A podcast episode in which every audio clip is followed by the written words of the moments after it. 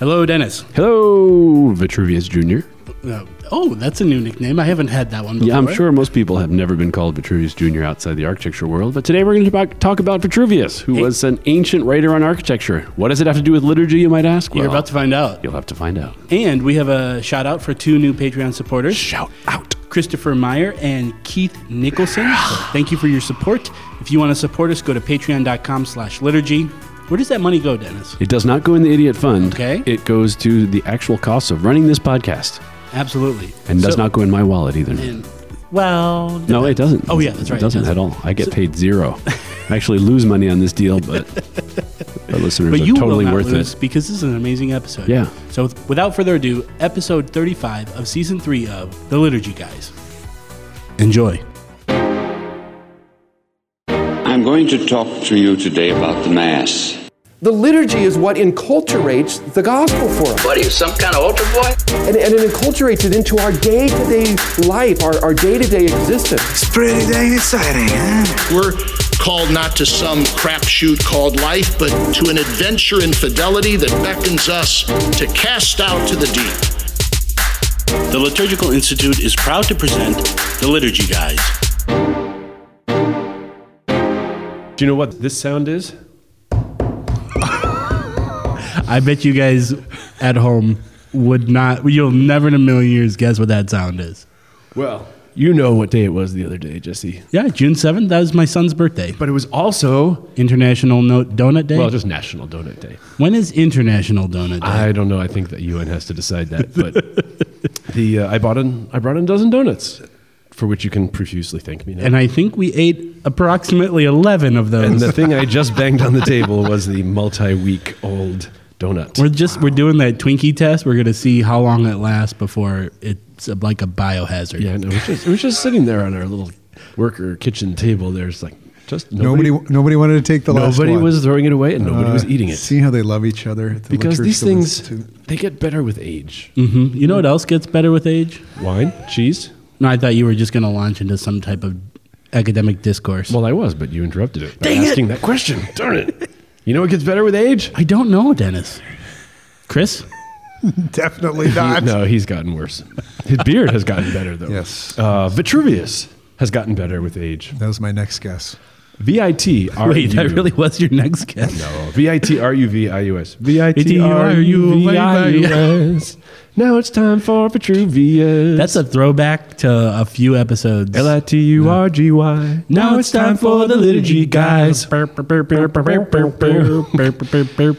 Yes, tolerant, smiling look from Chris at the two of us for being ridiculous. So who was that guy? I've heard of Vitruvian Man. You have. Because he was the one who came up with that idea. Vitruvian Man is that drawing famous, made famous by Leonardo da Vinci, where you see the naked dude in the square, and his mm-hmm. arms are outstretched, and his height from his head to his toes are the same as his fingertip to fingertip when his fingers are, arms are out straight.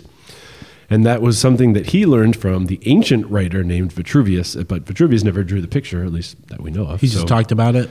He talked about it, and then... And that guy is not necessarily Vitruvius either. It, no, the picture is not Vitruvius. Okay. It's the person... It's the proportions of the human being that Vitruvius figured out. Now, Vitruvius lived from seventy B C to twenty-five A D So, oh, that's I mean, a sorry, long time. seventy B C to twenty-five B C, sorry.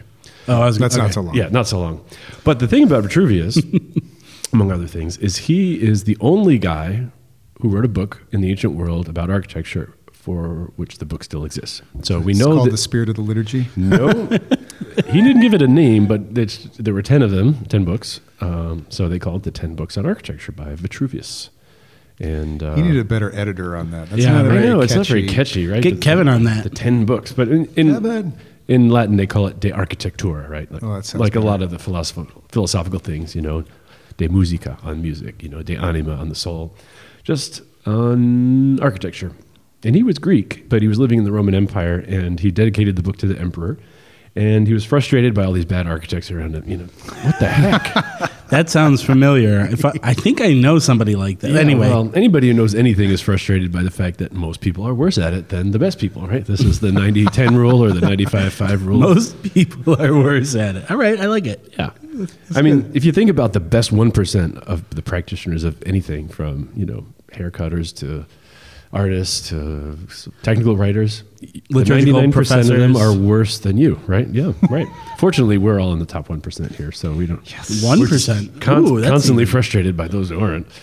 But anyway, so he's um, in the Roman Empire, but he's formed by the Greek culture and the Greek language. So he he's claiming that he knows architecture better than all these young punk practitioners. You know, this is the first century B C, and uh, they hadn't really written out rules of architecture before, so they had to figure out what are they, where do they come from, what are the names. So he'd said, "Dear Emperor, whoever, I'm writing this book so that you can have better architecture. We won't do any of those stupid things that the young people are doing today."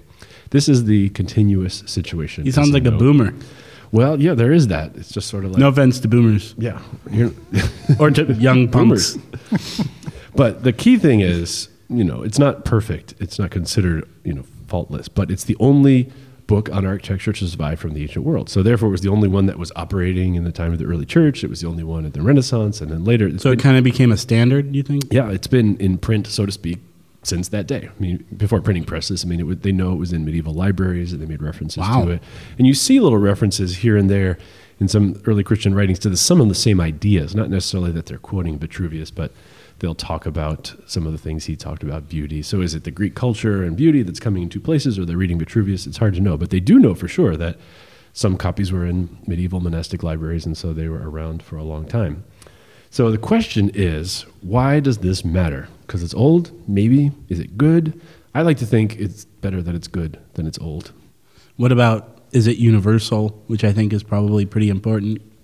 Well, like a lot of things from the classical world of learning, the idea is that they figured out some stuff because they had to figure it out for the first time. You know, we don't really argue about truth and beauty and all that stuff anymore. We just do what we're always doing. I mean, we argue about it, but I mean, the world is just out there sort of doing, oh, that's what the schools teach us, that's what the profession's doing. But, you know, philosophers have to think about what is the best, what is the truest, what is the beautiful, especially the beginning. They have to catalog everything. Like, what's a column? Where did it come from? What do the names mean? So he's the one who gave us a lot of that interpretation of what the different kinds of columns mean. Columns are people. Where they came from. That's the answer to that one. Well, columns are people, but partly we say that, and I say that because Vitruvius said it. He flat out tells the origin of some of the columns and that they were based on the measurements of people and that kind of stuff. So um, that's why we still talk about it today. But he was also a theorist, and because he was a smart guy, you know, he um, wanted to talk about the theory of architecture as well as practice. And he was one of the first ones to separate out theory and practice. Yes, Chris? I just want to ask you, so you're an architectural historian. Is that Indeed, what it is? I okay. Am, yes. So it was this, uh, you read this in uh, graduate school? Grade school. And, I mean, was this, this a pretty standard must-know inside and out for somebody in that field? Yeah, if you were studying Roman architecture, you would probably read Vitruvius. But I don't think in the field of architectural history, people say, oh, this is the thing you have to know to be a competent architectural historian. To me, it's mu- I read it much more in the line of the history of ideas, where probably most art historians would be like, oh, you're studying ancient architecture, you should read Vitruvius, because he talked about ancient architecture and he was an ancient writer. Um, but it was never presented to me as any kind of source of transhistorical truth or reality. It's just like, oh, it's just another old guy's hmm. book to read. So yeah, interesting. Good. I see it in the longer sphere of things. Well, here's a test for you, Chris, and maybe you, Jesse. Mm-hmm. He says something um, in the beginning of his book, pretty early on. It's chapter one, paragraph three of book one. No, you're not allowed to cheat. All I look right. at my stuff. I'm trying to uh, sneak a peek. Yeah, I think I actually asked you this question somewhere once before, Chris. But he says, in all matters, particularly in architecture, there are two points: the thing signified and that which gives it significance. What is he talking about? There's the thing signified, or the signifier, and that which is signified. This translation is a little funny because it says the thing signified and that which gives it significance. But what am I talking about here? Is it a is it a architectural? Um, is it something that is an architectural element? It, well, he says in all matters, but particularly in architecture, there are two points. There are things that signify and things that are signified. Sounds like a sacrament to me. It sure does for really? a guy in, yeah, who's dead by twenty-five B C. So that's remember, incredible. I know, isn't it? So wow, you have to think about an early Christian who's like, well, yeah, things mean things, and people are columns, and Peter, James, and John are called columns or pillars of the church. And Galatians chapter two verse nine, how un-Catholic of me to have mm-hmm. a uh, the Bible verse memorized, but the column ones are good. Psalm one forty-four. What does Psalm one forty-four say? Uh, you are like columns. Kind your of. daughters are like yeah. great, uh, graceful as columns. That was awesome, Chris. Yes. May your daughters be graceful as columns adorned for a palace, right? See, but we shouldn't be surprised too much about this, uh, right? Because sacraments are just supernatural symbols. And so everything that we believe, well, not everything, but what we believe about sacraments have a precedent on the natural plane, and that's just precisely what Vitruvius is is laying out. Right, so it's a proto-sacramental worldview mm. or a pre-sacramental worldview. So you can imagine if you were a scholar of architecture in the first or second century and a Christian, you'd be like, whoa, this really makes sense. You know, we have all these buildings in the Bible that are described with number and meaning, and the Temple of Solomon signifies heaven and earth and plants and gardens. There's the idea of the thing, and then there's the thing that allows that idea to become knowable to the senses. Well, and these these uh, famous uh, lines from Christ about uh, whoever has seen me has seen the Father, and Jesus is the visible image of the invisible God, and he's the very imprint of the Father's being. And so he, he kind of shows up as a s- sacramental sign of uh, Trinitarian reality.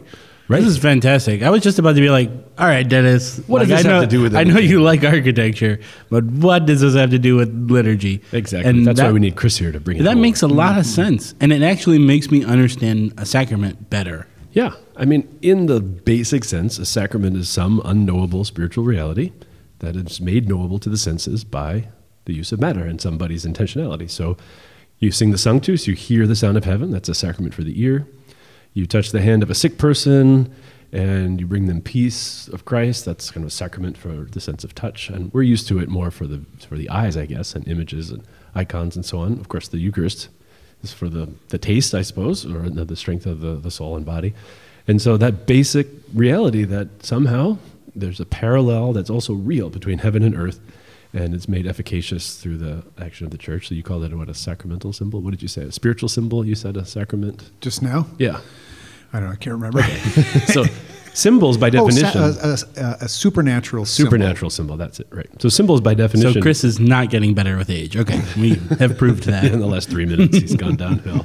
So was this, um, this kind of sounds on, sounds like it touches on something that I hear Chris, I hear you say a lot about how all of this is actually a very human aspect of what, what we are. This is something we as humans would naturally try to do, is try to explain things by using matter and using things that we already know and have ability to do. Well, think where this conversation started with uh, Leonardo uh, DiCaprio, or Leonardo uh, da Vinci's uh, Vitruvian Man, and about mm-hmm. these natural proportions.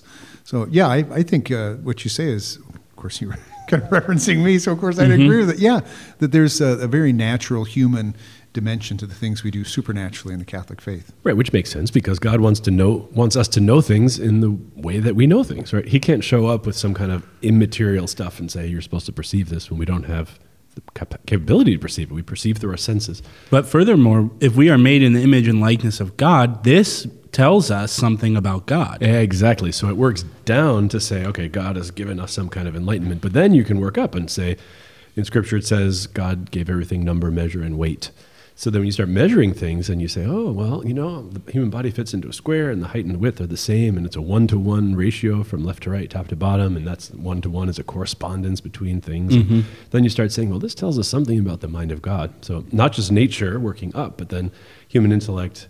And so, you know, if you keep reading Vitruvius, you know, he's, he, he thinks architects, he's trying to establish that architects are different from craftsmen, you know, builders, because architects work in the area of theory. So he says what an architect needs to know, it's all kinds of stuff. Um, what does he say here? Geometry, drawing, philosophy, medicine, astronomy, optics, mathematics, and history, believe it or not. Hmm. Why would an architect need to know medicine? Be- oh. That's a good question. I was trying to come up with some B S answer, but I, I can't even do that. Even you can't do that? Well, if you think about health, right? Mm-hmm. What's a healthful place to build? Do you build in the, the bottom of a damp, mm-hmm. shady valley, or do you build on the sunny, dry side of a of a valley so that you're not in the area where like fog and smog mm-hmm. would collect? Mm-hmm. Or how much air do you need in a house to, so that people can be healthy? I mean, we have all these things standardized into codes now, but back then you would you'd have to know. You don't just build wherever. You build where it makes sense. And where we have a hallway in this building that's meant to like ventilate all the germs between the infirmary and the old convent. That's right. Before they had um, antibiotics, it was just fresh mm-hmm. air. Let's just use windows. Yeah. Well, didn't they say uh, some of the citizens in ancient Rome uh, kind of went crazy because they were drinking uh, water out of lead pipes or right, like right, that, or so. out of the Tiber with all of the animals' yeah. disease and stuff. I mean, the, the architect would need to know that he shouldn't use that type mm-hmm. of uh, material next time. I right. guess he wants to keep people right. healthy. And because lead poisoning takes, you know, happens over time, they didn't really know. Mm. And so eventually, I wonder who led him to believe well, that those would be good materials to use in pipes. Do you know Good. what the uh, the symbol of lead is on the periodic table? Oh, it is L B? Nope. Oh, hold on. No, I don't know. It's P B. P- oh, that's P B. Where we, that's why people who work with pipes are plumbers, because the lead. No kidding. You didn't know that? No, oh, I didn't know that. P B, it's plumbus or something like that. So that's why plumbers hmm. work with pipes, because wow. pipes used to be lead. Oh my gosh. We learned something on one of these podcasts. Yeah. This is awesome. Hang Finally, after hang episode one hundred fifty-three. More often. Oh, that's, right. Oh, so, cool. you know, geometry makes sense, right? You want to make buildings of proportions that are pleasing. But even that would come out of the order of the universe. And so a Christian would say, well, you, you have God who reveals himself through the logos, right? Who's the ordering principle, who's knowable. And then you start to say, well, what's the ordering principle of beautiful things? What is the meter in poetry where you have a certain number of syllables in relation to others? What's the proportions of, a, of a, an attractive person? What's the proportion of uh, music, musical harmonies? So that's why they have to know music and philosophy, because philosophy would have been the study of the knowledge of things. Drawing, of course, makes sense. Astronomy, interesting too. Like, how would you know how the sun is going to move around? Where will the breezes be? So weather. And then mathematics would be for not only the measurement of buildings, but also for the cost of the building. And then he says history is important for um, an architect too, because they have to be able to explain why they did things, which is weird because you'd think you just explain it so it keeps the rain off your head and doesn't fall down, right? But saying if you're going to make choices based on precedent, because the wisdom of the past age comes forward, you can't just do that any old way. You have to do it in the way that makes sense. So he talks about Caryatids, for instance, which are those columns that look like women, they have women's heads. And he said, you can't just use those because you feel like it. You have to use it because you need to know where they came from and use them intentionally. And so, you know, the history of where that came from. And it's the same thing today. You know, if a church wants to build a church that looks like a church, you don't just say, let me make up something. You kind of look to precedent, look to history, see what other people have solved, the problems that you don't have to solve yourself. Mm-hmm. So history is part of any wise sense of of moving forward. So this is the classical or, you know, the sort of liberal arts version of what the architect does. It's not so much about the the statics of physics or how pieces come together. That would be more of the side of practice. And he says an architect should know practice, but practice doesn't make you an architect. Architects should know practice. So and practice makes you perfect. And eventually it does. Did he, uh, besides writing uh, uh, books or this book in ten parts, whatever it is, on architecture, did he? Do you know? Did he build buildings? There, he mentions some buildings that he built, but they're not. No, they don't exist, so nobody knows. And they're, they're yeah, no I little. built buildings. They're not around anymore, but I built them. Yeah, my buildings are so good. They're all good, but they're better than anybody else's. Right? What I what I'm getting out of this is not only that the idea of sacrament, but also the idea of order. And uh, if if you even just take that into the theology of things, you, we look at the Israelites, and all that God was asking from them is to help create order out of the chaos that that was going on with the Israelites. Exactly. And he goes on in his chapter two to talk about the word order itself. In Greek, it's taxis, T A X I X. Have you heard of that word anywhere before? Taxis? Not taxis. Well, that might be related, like if you order a cab or something. Ooh. But like taxonomy is the study of the order of animals. And taxidermy. King, kingdom taxidermy. File order thing. Yeah, right. King Philip come out. Uh, and play. Yeah. There's a genus in there somewhere. Yeah, genus, all that stuff. That's taxonomy. Hmm. Yeah, so he says that measure, which is the Greek word taxis, is the due measure of the members of a work considered separately in proportion to the whole. So if you're going to make a door, it has to be big enough for you to get through, and, you know, height-wise and, you know, width-wise, it wouldn't make sense to have a, you know, five-inch wide door. So the door will be kind of a module for based on the human being. Then, but then you'll design your room around the standard of that number. So your wall might be ten times as wide as your door, not like nine point three eight or something. And then you get this harmonic ratio of parts. This might completely derail the... Oh, uh, go ahead. The, but Many no, have tried, so but my, few have so succeeded. So Aidan Nichols good, was talking no, no, no, about... No, no, no, this is worse. This is my brother-in-law, Kinesias. was talking, who's a who's a carpenter, a builder, who's built some altars here. He was talking about something he had read in the journals about how the um, the metric system, is what this story said, is less human and won't catch on, especially for us in the West, in the same way that, what, what would you call the other systems of measurement? Imperial. Yeah, yeah. Because these uh, imperial systems of uh, inches, feet, and things like that um, were based upon sort of human proportions and human uses oh, and things like, like that. Oh, like a foot is a, a foot. Right, right. Mm-hmm. Or a yard is uh, how how much you can stride, or an acre was, he he says, like how much a team of op- oxen could plow in a day. But they're all rooted in this sort of natural human element. Right. The where mile at, comes from that too. It was a thousand steps in the Roman Empire. Uh, so okay. That's why you have mile okay. doesn't mean five thousand two hundred eighty, mm. it means one thousand. So mm, okay. But these, uh, compared to like the, these metric measurements, which apparently are much more, maybe they're not unnatural, but they don't have the same consonance as the, with our human nature that these others do. And so again, we were talking about a door that has, you know, a certain human proportion. And I suppose whether we know it or not, then subliminally, that's why it becomes beautiful. And it just seems right that it be yeah. that type of. It's proportionate mm. to us, right? So mm. it, it has proportions in itself. But if you make a hundred-foot-tall door, it might be really grand to see, but it'd be unwieldy, right? It's too heavy, it's too big, it's, you know, unless you're building a church, you would have a slightly oversized door to explain the grandeur of that uh, building compared to other buildings. And so this notion of propriety comes in. He talks about that um, as the perfection of style, which comes with a work that is authoritatively constructed on approved principles. In other words, the theory of what the nature of the thing is is built based on that, what's proper to it. And then you start talking about um, decorum and things being fitting, and then you start getting back into philosophy. Well, what is it? What is fitting to a church? What is fitting to a store? What is fitting to a private home? What is fitting to the palace for a king? And so all, all of a sudden, it, it starts going from the visible, the tangible, to the conceptual, but then can go backward and say conceptually knowing a church is important, then you make a building uh, that fits that importance. So we think of that now, we talk about that, but he's the first guy to to write it down, at least in a book that still exists. There are there are mentions of other books on architecture from the ancient world in other books, but nobody has ever found them, a copy of them. And this is all kind of scalable too, because you have the proportions of, let's say, a single room, and then you have the proportions of maybe a single building, and then, like we talked about in our podcast, we built the city, the proportions of a city, right. And you know where certain buildings should be in you know in relation to other buildings, and creating exactly. order. So if you think about Washington, D C, for instance, you know, that was a, a planned city from the very beginning. They just found this land in the middle of nowhere, and they hired Pierre L'Enfant to plan the city. He was a French guy, and he was coming out of the tradition of Versailles with all these diagonal roads and great vistas and everything, and they put the White House in the center, and they put the Capitol in one place, and inside this kind of radiating uh, avenues. And then the streets were named after different states to show all their place in the whole. So it was this embodiment in the city of the political Uh, order of the country. And so the White House was a house and not a palace, very intentionally, because mm-hmm. it was a president and not a king, and a house of Congress or a house of representatives. You know, house is the American important building rather than the Palais de Justice, you know, the Palace mm-hmm. of Justice in, in France. And he goes through all these words kind of one at a time. One of them is eurythmy. Do you remember the Eurythmics? Oh, yeah. Mm-hmm. Sweet dreams are made of these. That's a good song.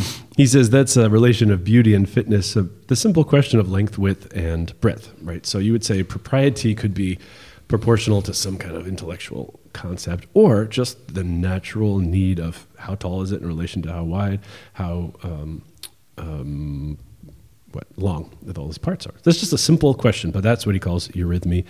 And so there's a lot of complicated, you know, things you go through all these. But you know what he is particularly famous for? Vitruvian Man. Well, Vitruvian Man, Vitruvian Man. It's the Vitruvian Triad. Triad, oh. You might. Vitruvian. Vitruvian is this a music Vitruvian thing? Vitruvian Triad. No, it is not. It's just three things that he talks about. Every um, good building, every beautiful building, the art of beautiful building, you have to have three things working together. Can you guess what they might be? Wow, is one of them ornamentation? Nope. Although uh, that does contribute to one of them. Is uh, one of them consonantia? Uh, no, but there is something kind of like that. Height, you learned breadth, this depth. In two thousand two when you were here as a student from me, as I remember. Remember, guess not, you didn't not teach better it too it. Good. He's not a good teacher. Well, that was seventeen years ago. Uh, is it per, like the purpose of a building? Sort of. You won't get it, so I'll just tell you. Thank you. In Latin, it's firmitas. Oh, that's I would have got. I was about to say that. Commoditas and then he's venus, venustas or venustas, depending if you like your modern Latin or ancient Latin. So, but think firmitas. What what's embedded in that word? It has to be strong. Yes, firmness, right? So it has to be durable. So sometimes mm-hmm. it's translated as durability.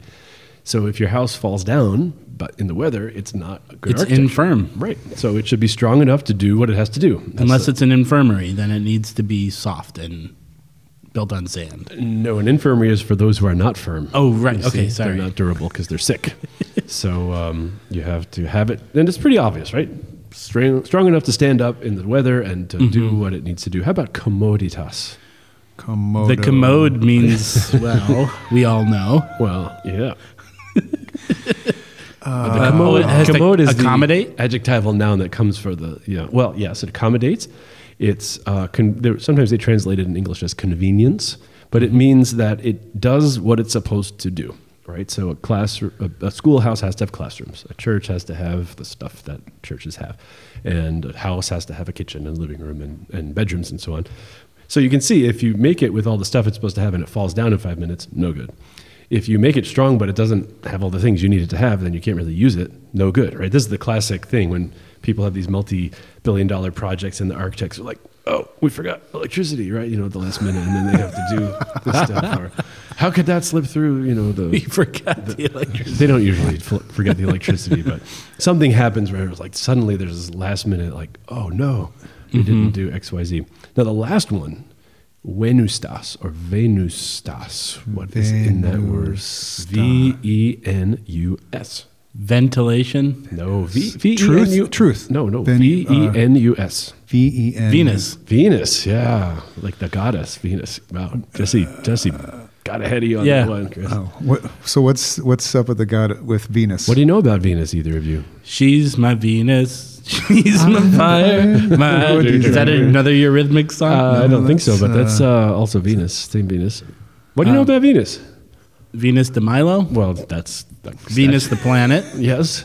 And they're both named for the goddess, Venus. Oh, Venus. Yeah, yeah, Venus the goddess. What is she known for? I don't know. Is she, the is she beauty? She's beautiful. Yeah, Mars is the god of war. Yeah, that's why your wife is named Mars. I never put those two together oh, yeah, until right yeah, now. I hope she's not listening and, uh, to this podcast. You should go home and call her Venus just to see how that goes. She's this motherly, womanly uh, god associated with fertility. Sometimes they'll say comeliness. It means like it's associated with voluptuousness and attractiveness, not like um, you know, sort of half-starved kind of you know. Your person near death, but like a mm-hmm. healthy, welcoming, festive. You know, the, the the god is the goddess is not just named for you know the physical attributes, but she's associated with all those things: welcome, uh, receptivity, fertility, plenty, fecundity is a good a good word for that. Fecundity, fecundity, Fecund. Yeah, like uh, fertile, fertile, right? So oh. you know, good black soil is fecund. You know, you can grow things in it, and so the building has to be strong enough to stand up. It has to have all the things it needs to have. And then it has to have, on top of that, fecundity, beauty, comeliness. It has to be so attractive. It's like the most sort of voluptuous, desirable woman. Of course, this is all written by men in the ancient world, so they wouldn't name, you know, wouldn't say Mars-ness. Mm-hmm. No, no offense to your wife, Chris, whose name is not actually Mars, but Marguerite. So um, how do you make a building voluptuous? How do you make a building beautiful? With ornaments. Ornaments. What do ornaments do? What are ornaments, by the way?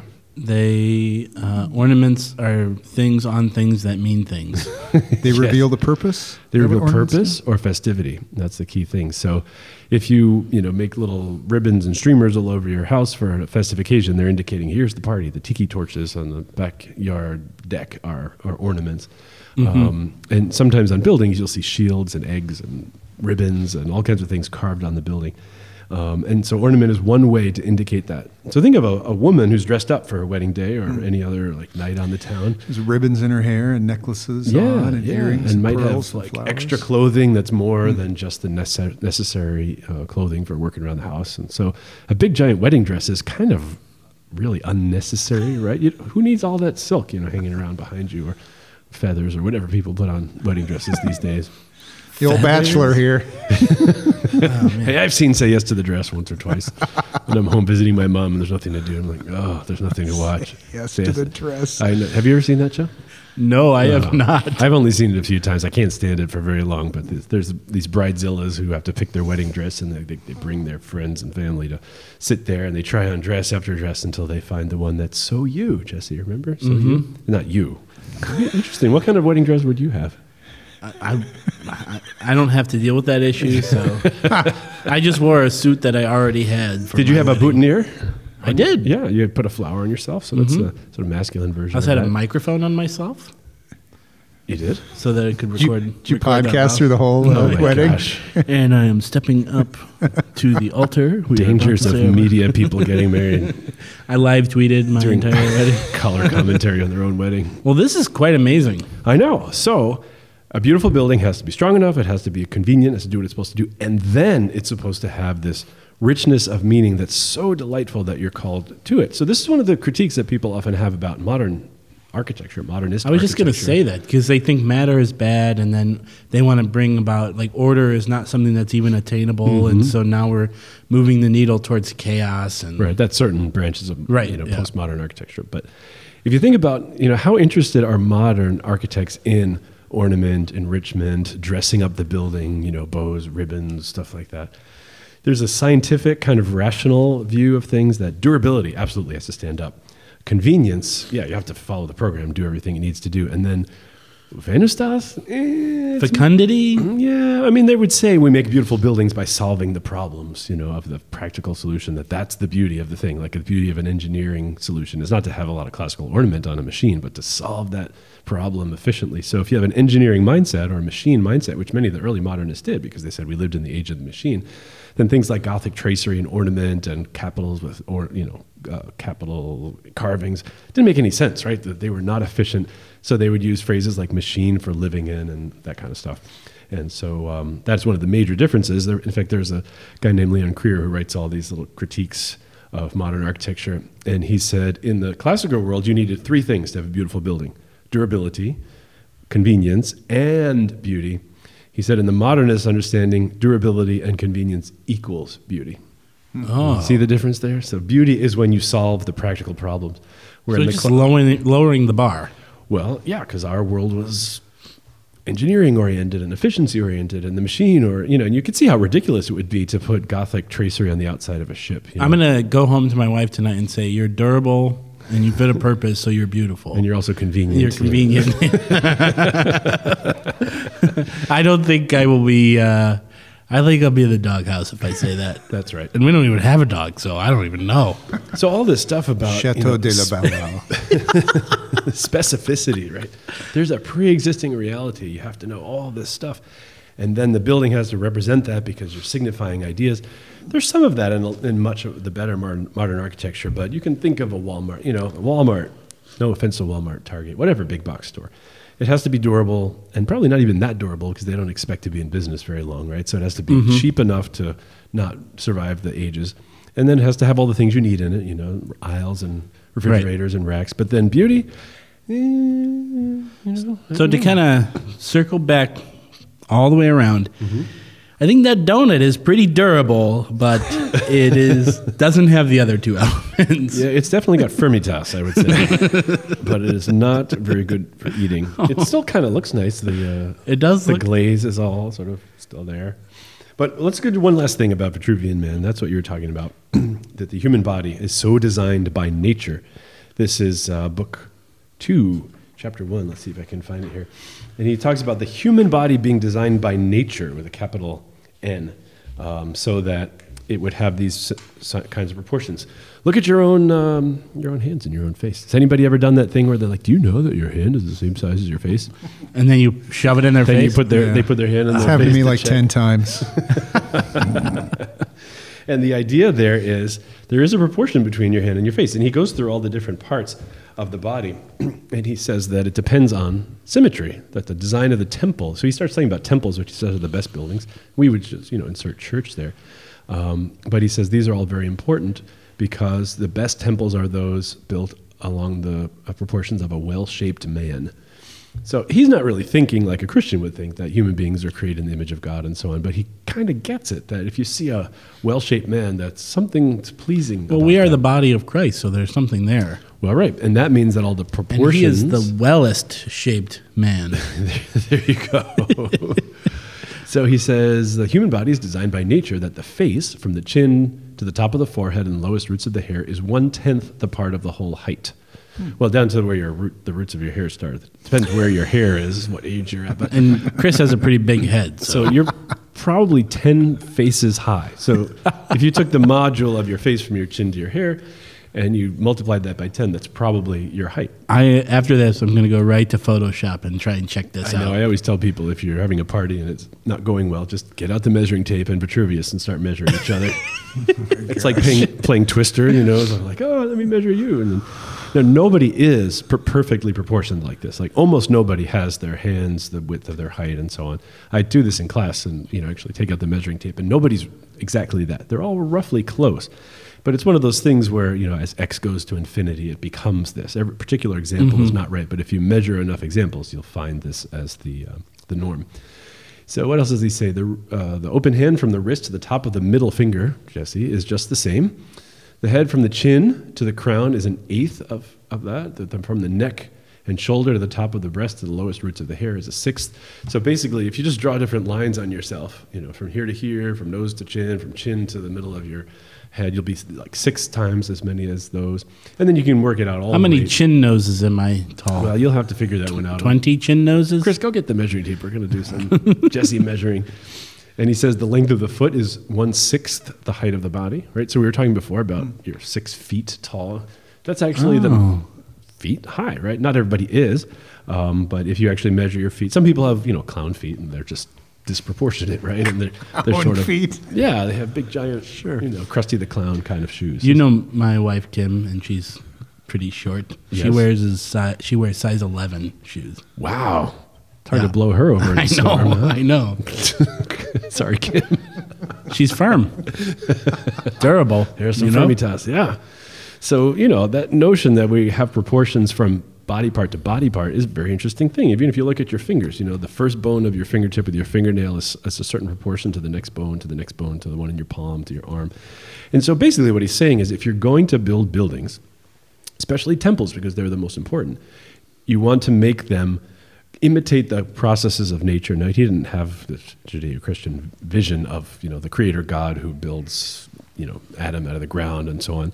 Um, but he says in a temple, there ought to be the greatest harmony of the relationships of the parts. And this is where he talks about the Vitruvian Man. This is chapter the, uh, on symmetry, chapter one, uh, paragraph three.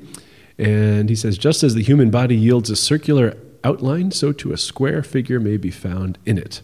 So he says, if we measure the distance from the soles of the feet to the top of the head and apply that measure to outstretched arms, the breadth will be the breadth will be the same as the height. So that's it. So, you know, without the picture, it's hard to imagine it, but just stick your arms out to the side, measure that distance from middle finger to middle finger. That should be roughly the height from your foot to the top of your head. And that, if you follow the lines around, would make a square. So if someone called me a square, I should... That should be a compliment. It should be. You're like, oh, thank you. I am in the, mm, in the mm. image of God. Thank you very Talking much. Talking about my proportionality. Thank uh, you very much. Yep, right. And then he also mentions a circle. So if you take your arms and stick them out kind of at ten o'clock and two o'clock, and then you take a string at your belly button and take the, the diameter of that circle and make a circle around, you fit into the circle and the square, or the circle and the square evident in us. And, um, you know, the square is traditionally an image of Christ because the Son was considered a multiplication of the Father by the the full gift of self. And then the circle is a symbol of eternity. So it has no beginning and no end, like a line has two ends. But a circle just goes around and around. Mm. So you have God the Father, who's the eternal. And of course, the theological implications of Christ being eternal and yet begotten, nobody's really solved. But nonetheless, the square is evident in there. They don't really talk about the Holy Spirit in, rela- in relation to this. Um, but it's the love between the square and the circle, I guess. um, Which, the result is a triangle. If a, right.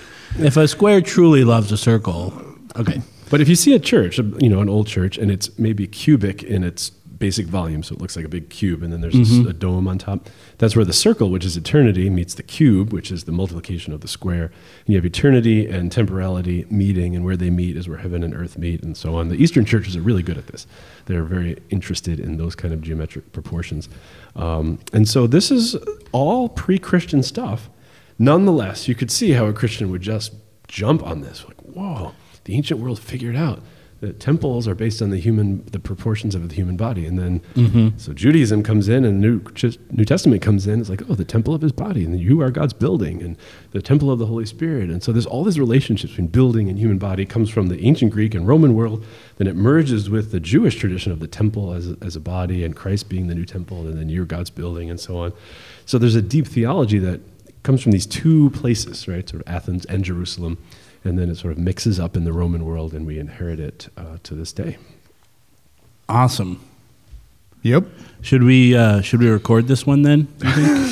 yeah, I think this is right, a good. We're warmed topic. Up now. We I haven't asked. Are we recording in a few no. uh, seasons now? Yeah. Now that we're we're pros, we don't no, ask those questions we are. anymore. Well, it's not, I still. Messed you just right double check there. Yeah. Do you have any questions? We didn't even talk about columns because he. I do have a question columns. though. Okay, good. When you're talking about the cube meeting the sphere, the square meeting the circle is the place where heaven meets. Is that kind of like what an apse is? Because it's kind of like this curved area, and mm-hmm. then where the cube of the nave meets the apse is maybe where the like altar is, yeah. or where maybe the communion rail is. Yeah, that's a good question. I don't know that anybody's ever solved the problem what, of what an apse is at the end of a church. So if you have the rear wall of a church that's flat and you see like this half circle with kind of mm-hmm. a half dome in the back, that's called an apse, A P S E. Um, but you're right. The, the dome and the circular thing is often associated with eternity and also places of veneration. And so you kind of smush uh, a semicircle onto a square, and you get the two combined.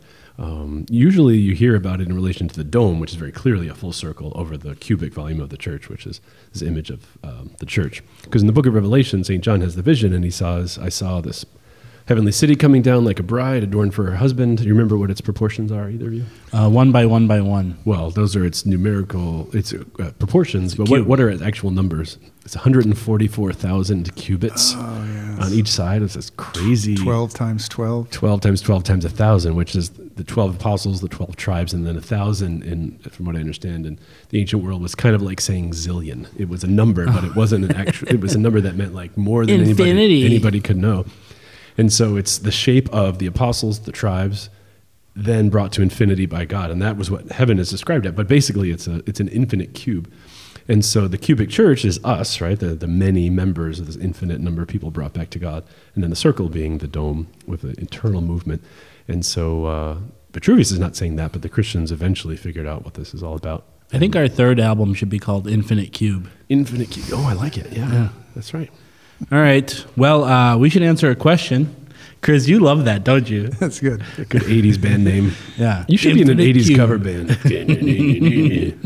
Liturgy Guys. You can't define us. We're an Infinite Cube. Infinite Cube. Okay. Well, question time? Vitruvius. Can we ask a Vitruvian question? Yeah. Well, but first, hand me that donut. I'm going to take a bite and see what it tastes like. Oh, never mind. Oh, all the frosting came out. That is one hard donut. Yep. Do you think Morgan will eat that? I don't think so. Morgan's our intern. Hey, we have. Hey, shout out to Morgan, our summer intern. She's pretty Morgan, awesome. Morgan, summer intern. Yeah, she's not in here, but she, she uh, she's, she's got. Doing, yeah, she's, she's doing good work for us. Absolutely, from Loras College, right? Yeah, yep. The best college in the, the world. Duhawks, Morgan. Do what? Duhawks. Okay, um, there you go. That's the end. So why go to the Liturgical Institute? Well, if you want to serve the church and do liturgical studies from the heart of the church, you won't find any place quite like this. This place is faithful to the magisterium, but it's a dynamic orthodoxy, not dry. And at the same time, it not only makes the faith come alive, it also empowers you to help that be the experience for others as well. Hi, I'm Doctor Scott Hahn, and I want to warmly recommend the Liturgical Institute for your consideration. Pray about going and studying and sharing the richness of our living tradition.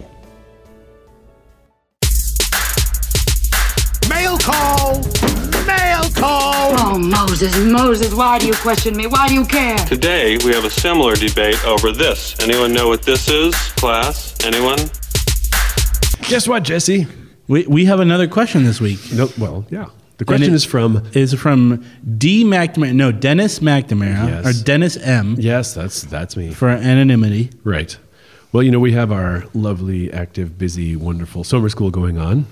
Yes. And this week coming up is the Week of Solemnities, which mm-hmm. is, there's a whole bunch in June. Saints Peter and Paul. Well, there's Saints Peter and Paul. There's a whole bunch of them. Chair Peter? There's is that Corpus happened? Christi on Sunday. Oh, Chair Peter. And then it's later. Followed by the Nativity of John the Baptist, the oh, next yeah. day, which is also solemnity. But then on Friday, the twenty-eighth of June, is the Sacred Heart of Jesus, and that's a solemnity. Then it's followed by Peter and Paul, which is also solemnity on Saturday, which is followed on Sunday by Sunday, which is always a solemnity. And so when you celebrate the Liturgy of the Hours and other things like vigils and stuff, usually a solemnity is so important that it starts the night before. So you do what's called evening prayer one the night before the feast or the solemnity. So you would do evening prayer one, say, of Peter and Paul on the day before, except that's the day before is the Sacred Heart of Jesus. Oh. Which has its own evening prayer. So you have the evening prayer of Sacred Heart, which you would normally do on that day, except that the next day is also solemnity. So do you do the anticipated evening prayer one, or do you do the evening prayer two of that day? And so there were a whole bunch of these all in a row. So you know who would know the answer to this? Well, that's what I did. I called Chris. This is legit happening right now. Dennis is legit asking Chris this question. And well, I he answered it, it for me already, but uh, he knows the secret magic table. Oh. That although he's told me about it many times, I'm too lazy to go look at it, so I call him instead. Is it called the Table of Contents? What is this table, Chris? It is called the Table of Liturgical Days. Right. And it tells you which ones hierarchically stay and replace others and mm. all that. So all mm-hmm. these odd little things like leap year problems, and whenever things mm. come up where things conflict, you have to go in the hierarchy of the feast. And so Chris is the master of this table. Oh, it, it is very complicated, but this is these these are really a kind of fun, oh, nerdy. By the questions. Way, yeah. I called Chris and answered this question. He was like, "Hello, oh you again?"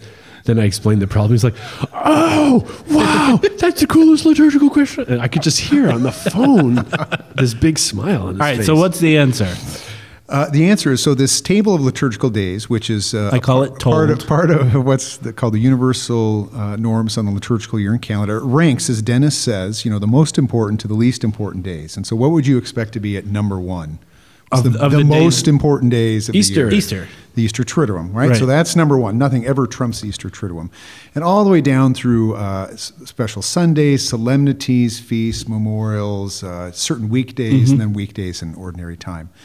But what uh, the problem is that that this uh, question brings up is that the, uh, what were these, uh, Sacred Heart of Jesus, Nativity of John the Baptist, Corpus Christi. Saints Peter and Paul. Yeah, they're all on the same ranking. So they're number oh. three, solemnities inscribed in the general calendar, whether of the Lord, the Blessed Virgin Mary, or the saints. So but you would th- think that the ones of the Lord would trump the ones of the saints. But you they, would. But they don't, apparently. You would. So what was the first uh, uh, conflicting thing? That was... Well, Corpus Christi was Sunday, but Nativity of John the Baptist was the next day. So okay. you do E P two of Corpus Christi, Evening Prayer two, or Evening Prayer one yeah. of John the Baptist. So when you have a tie in this, there's a, number sixty-one in this uh, table. It says, tie goes uh, to the runner. Should Vespers of the current day's office and first Vespers of the following day be assigned, uh, assigned to the celebration on the same day? So the, what are you going to do on Sunday night is the question. Mm-hmm. Uh, then Vespers of the celebration with the higher rank takes precedence.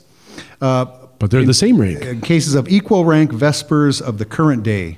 Ah. Okay, so on Sunday, when it's the Feast of Corpus Christi, evening prayer that night will be for Corpus, Corpus Christi, Christi, and you won't have evening prayer one for uh, John the Baptist. That will start at midnight on the next day. That makes sense. But if, John, if the Nativity of John the Baptist had been on Tuesday, then you would have done mm-hmm. evening prayer one on Monday for John the Baptist. Yeah. It's just that it conflicts as it moves around the, the weeks. Yeah, and it's same then when you get to the next Friday. What, that Friday is Solemnity of the Sacred Heart of Jesus, and then Saturday it's is Peter and Paul. Peter and Paul. That same happens every year, though, because uh, it's twenty-eight and twenty-nine, right? No, because uh, Sacred Heart of Jesus is Friday after...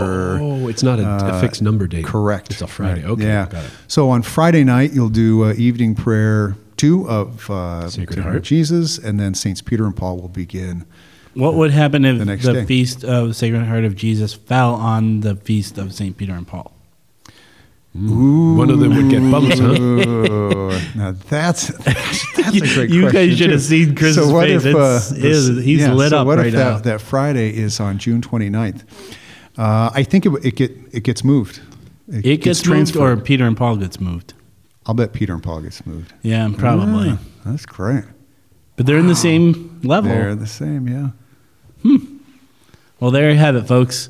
An answer to one question and an almost answer to another question. And it may be a question you've never even thought of before. Right, because most people who know, who do prayer at all at Liturgy Hours don't often do see, evening prayer one the night before. See, but this is, this is getting really into the weeds, though. But let's say it's Saturday night, June twenty-ninth, okay? Do you, what, and you go to Mass that night, should that be for Saints Peter and Paul? Or should it be the Sunday Or should it be vigil? for the, the Sunday of, what is that, the twelfth Sunday Ordinary Time? After four o'clock, I don't know. Yeah. See, it says clearly you should do evening prayer too, because Saints Peter and Paul's solemnity, and it ranks higher than a Sunday in Ordinary Time. So evening prayer that night is supposed to be for Peter and Paul. But the Vigil Mass is if you go the to the Mass, uh, it can kind of go either way. I think most places would ce- celebrate the the Mass of Anticipation for that Sunday, because that's at least a holy day of obligation. But. Hmm. Hmm. Well, there you have it. Yeah. yeah. All right, if you want to ask us a question, you can email us at questions at liturgy guys dot com or tweet us at liturgyguys. Thank you, and God bless. Now that's a podcast. The Liturgy Guys is produced by the Liturgical Institute. If you like what you've heard today, like us on Facebook and follow us on Twitter. And be sure to check out liturgical institute dot org to discover more about our degree programs, public events, and publications. Refresh your soul and renew the church at what Bishop Robert Barron calls one of the very best places in the country to receive formation in the Catholic liturgical tradition.